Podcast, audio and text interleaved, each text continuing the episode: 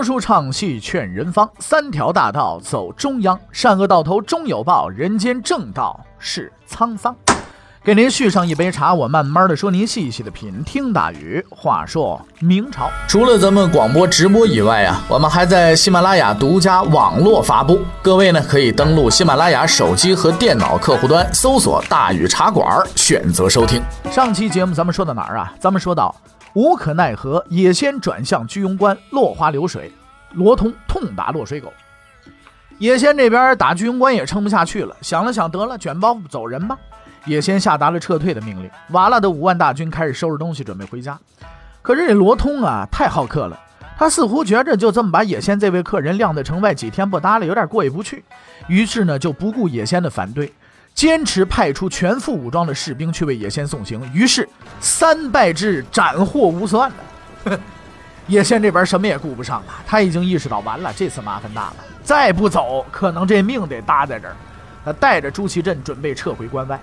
在败退的路上，叶仙最后看了一眼近在咫尺却又远在天边的北京城，叹息而去。似乎是为了怀念自己那最终未能实现的梦想，叶仙在离北京城外不远的地方扎营，度过了在京城的最后一个夜晚。估计叶仙的打算呢，不过就是好好睡这么一觉，再做个好梦，然后第二天走人。可他万万没想到，于谦已经准备了一份厚礼，作为他的离别礼物。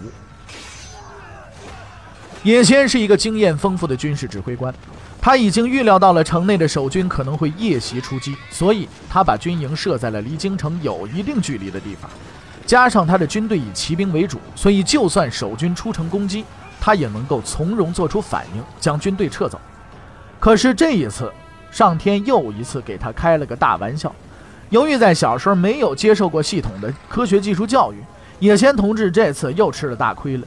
没吃了没文化的亏了，他什么都考虑到了，却忘记了于谦手中有一样武器，不需要靠近他的营地就能置他于死地，而这件可怕的武器就是大炮。明代的大炮自宋代和元代发展而来，经历长时间的改进，到了明永乐年间，大炮已经具有较远的射程和极大的威力了。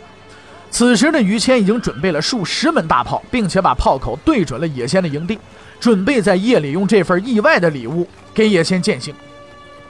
就在那个夜晚，野仙带着无尽的遗憾和惋惜，再次遥望京城。事后证明，这也是他投向京城的最后一瞥。他始终无法理解的是，自己的军队装备精良，士气高涨，士兵强悍，而对手则是主力被歼灭，装备不全，士气低落，士兵也是临时召集的预备队，毫无经验可言。就这么大的实力对比。无论用什么方法来预测和计算，哪怕是搞民意调查吧，自己也是无论如何也不可能失败的呀。然而事实是什么？他就是败了。他未必知道在这一个月里京城发生了多少惊天动地的大事儿但他可以感觉到的是，在那座看似岌岌可危的城池当中，有一种力量在支撑着守军，顽强地对抗着他，而击败自己的、创造奇迹的，正是这种力量。这种力量是什么呢？我们称之为勇气。作为失败者的野仙，自然会有很多的感慨。可是此刻的胜利者于谦却没有这样的空闲。此时他正忙于调集大炮，并将黑洞洞的炮口对准野仙的营地，准备在夜里为野仙组织一场盛大的焰火送行晚会。说到这里，可能有些朋友啊已经注意到一个地方了。那既然于谦有大炮，为什么一开始不用，却非要等到野仙夜间在城外扎营，准备撤退的时候才动手呢？这其中还是大有玄机的。在我们的印象中，于谦是一个啊正直勇敢的人，事实确实如此。但我们往往忽略了这样一点，那就是于谦是一个历经宦海、很有城府的人。他之所以在战斗的初始阶段不使用大炮，是因为野仙的队伍中有一个身份特殊的人——朱祁镇。朱祁镇虽然已经不是皇帝，但如果在战阵之中众目睽睽、光天化日之下被大炮轰死了，影响不好，舆论上呢压力太大，所以不能轻易动手。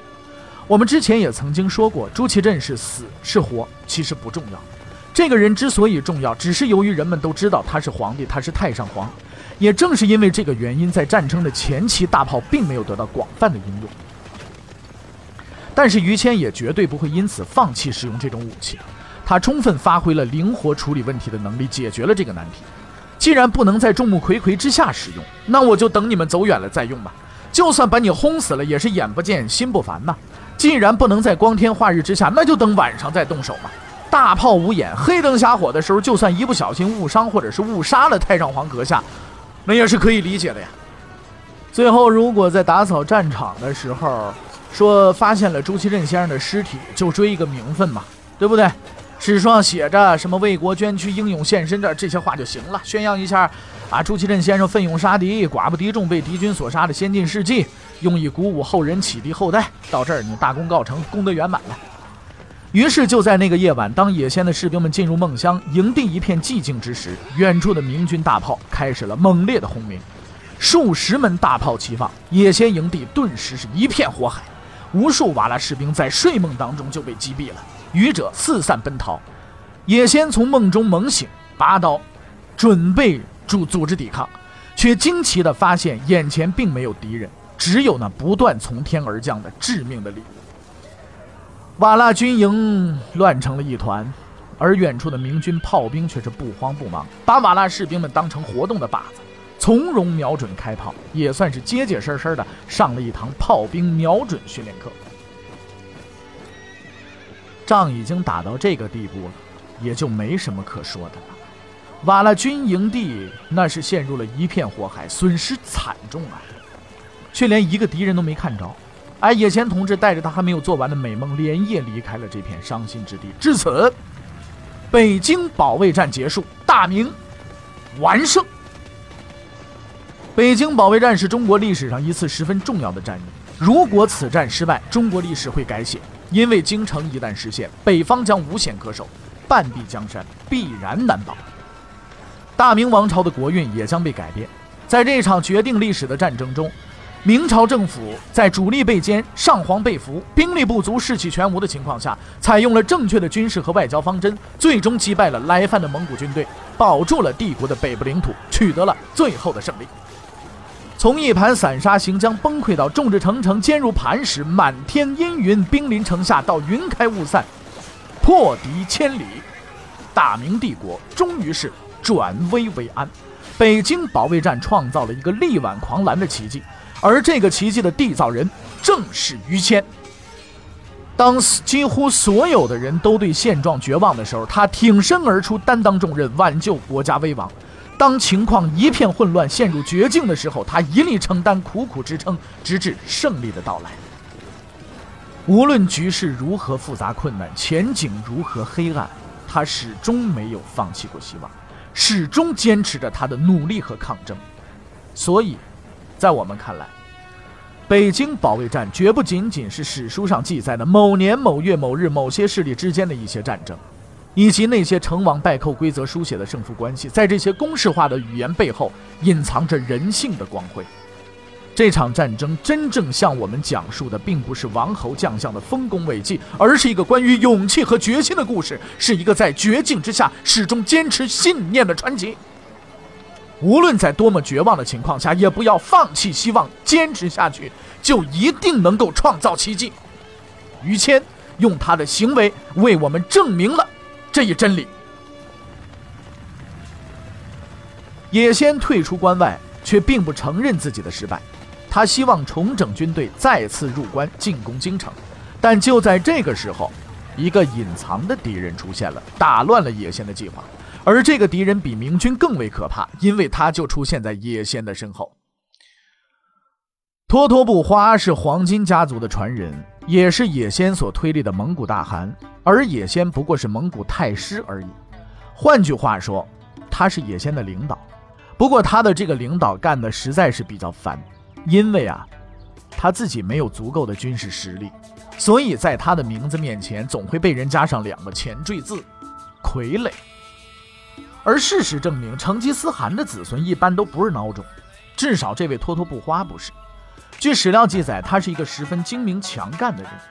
对于现在的这种地位啊，他是十分不满的，但又苦于没有足够的资本和兵力和野先叫板，只能一直隐忍下来。哎，无独有偶，瓦剌部落的第三把手支院阿剌也对野先不满，这倒没什么奇怪的。啊，像野仙这样强势的人，自然是老子天下第一啊，不把别人放在眼里。就这样，看似强大无比的瓦拉内部出现了严重的裂痕。对于这些情况，野仙心中啊也是有数的，但他仗着自己兵多将广，不把托托布花和阿辣放在眼里，把他们当成跑龙套的任意使唤。可他想不到的是，这道裂痕将彻底毁掉他的宏图霸业。瓦剌内部的这些斗争自然瞒不过明朝大臣们的眼睛，他们充分地利用了这一点，并扩大了他们之间的矛盾。而主持这一隐秘战线工作的，正是老牌的地下工作者胡莹。事实证明，他这工作是太有成效了。野仙刚刚退出关外的时候，还是有所期望的，因为在出发之前，他就下达了命令，命令龙套甲、托托布花和龙套乙、阿剌陈并关外，一旦自己战况不利，立刻进关会师合战。可当他真正下达会师命令的时候，却惊奇地发现，这二位龙套兄早已经不见了踪影。原来这两位仁兄早已在进攻之前就打好了算盘，他们认为啊，打胜了也是野仙的功劳，自己捞不到啊，哎，什么好处？而如果战败，自己却要损兵折将，这笔生意啊，做不得啊。所以他们乐得听从野仙的命令，表示自己甘愿做预备队，在关外等候。而当他们听说野仙失败之后，不禁是喜上心头，大肆庆贺。再加上明朝政府在边煽风点火，大搞策反工作，还没等野仙退出关外呢，他们就变成了和平使者，派遣使者向明朝求和，并且赠送了马匹。这下野仙同志有大麻烦了，被打得落荒而逃不说，逃出关外还没人接应，用狼狈不堪来形容，实在是一点儿都不过分。但是这些呢，还都是小问题。啊，更大的难题在于，他只是瓦剌的太师。托托布花虽然是傀儡，但毕竟还是名义上的领导。现在领导都已经求和了，自己这个太师还怎么打？思来想去，毫无出路。众叛亲离的野仙只好满怀悲痛地收回了自己出鞘的马刀，回家放牧。而他统一天下的梦想也就此永远破灭了。历史已经无数次的证明，挑起战争的侵略者。终归是会失败的。轰轰烈烈的北京保卫战结束了，于谦用他无畏的勇气击败了来犯的军队，从而名留青史，万古流芳。朱祁钰也由于这场战争的胜利，获得了极大的威望，稳固了自己的皇帝位置。此外，石亨、杨洪等人因功被封赏，对于明朝的君臣而言，可谓是皆大欢喜。但是就在他们贪官相庆的时候，另一个人却正在痛苦中挣扎和抗争，只为了能够活下去。这位不幸的仁兄，就是朱祁镇。从大同到宣府，再到北京，朱祁镇一直被挟持着来回奔走。堂堂的皇帝成了人质，这个角色的变化固然让人难以接受，但更让人难接受的是，他已经得知自己不再是皇帝，他的弟弟。已经接了他的地位了。对于这一变化，朱祁镇是有着亲身体会的。边关将领刚开始对他的到来还是小心应付的，哎，但是到后来呢，却变成了毫不理会。而京城的那些人明知自己在野仙营中仍然是大炮伺候，这一切的一切都告诉他，对于大明而言，他已经成了一个多余的人。而绑匪集团自然也不会给他什么好脸色看。之前野仙呢还能从他的这个身上捞出点好处来，可慢慢的他发现大明王朝对赎回这个人没有多少兴趣。自己不但要背一个绑匪的名声，还要管朱祁镇先生的饭。历来不做赔本生意的野仙逐渐失去了对这位过期皇帝的耐心，对他也开始怠慢起来。朱祁镇就这么陷入了窘境，家里人不要他，不会再派人来赎他了。绑匪集团也对他这个过期人质失去了兴趣，随时可能要了他的命。而他独自一人身处异乡，狼窝虎穴之中，唯有每日随军四处漂泊呀。说起来，这也是绝境啊！身陷敌营，没有人可以信任，没有人可以依靠，也不会有专人来伺候他的起居。其实衣食待遇不好啊，还在其次。对于朱祁镇而言，能否活到第二天？才是他每天都要考虑的问题。每天生活在这样的环境中，巨大的生理和心理压力足以把任何一个正常人逼疯。但出乎意料的是，平日养尊处优的朱祁镇竟然坚持下来，而且还活得不错。这不能不说啊，是一个奇迹。应该说，朱祁镇的处境呢，确实是十分困难，因为很多被派来看管他的蒙古士兵和蒙古贵族啊，祖上都吃过朱棣和明军的亏，很多人的亲人呢，也都死在明朝的手里，所以对他是怀有很深的仇恨的。但是朱祁镇用他强大的这个气场啊和风范，征服了几乎身边所有的人，即使身处敌营，他也从未因为自己的人质身份向敌人卑躬屈膝，即使对于一些辱骂轻慢他的人。也能够啊以礼相待，不卑不亢。渐渐的呢，在他身边的那些原本对他怀有敌意的那些人呢，开始啊被他感化了。特别是野仙的弟弟伯颜帖木儿，作为一个长期征战的武将，他原本十分瞧不起啊这个打了败仗的明朝的皇帝，是吧？但是呢，自从啊这个呃他奉命看管朱祁镇以来呢。这个看似弱不禁风的年轻人，却用自己的人格魅力不断的影响着他。即使在极为危险艰苦的环境之下，这个人仍然是镇定自若，待人诚恳，丝毫不见慌乱。渐渐的呢，他开始欣赏并喜欢这个人了。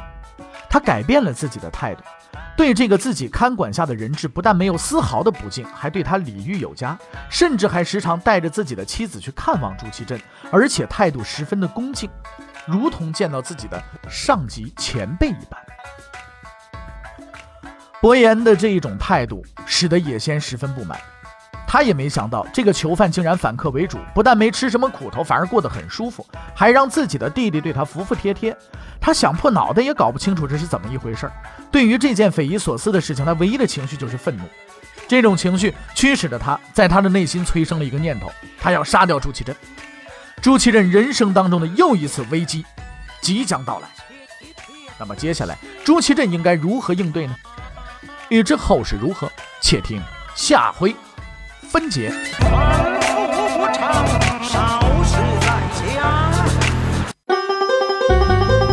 各位，你想跟大禹交流吗？你想跟大禹辩论吗？你想给大禹指出错误吗？来微信吧。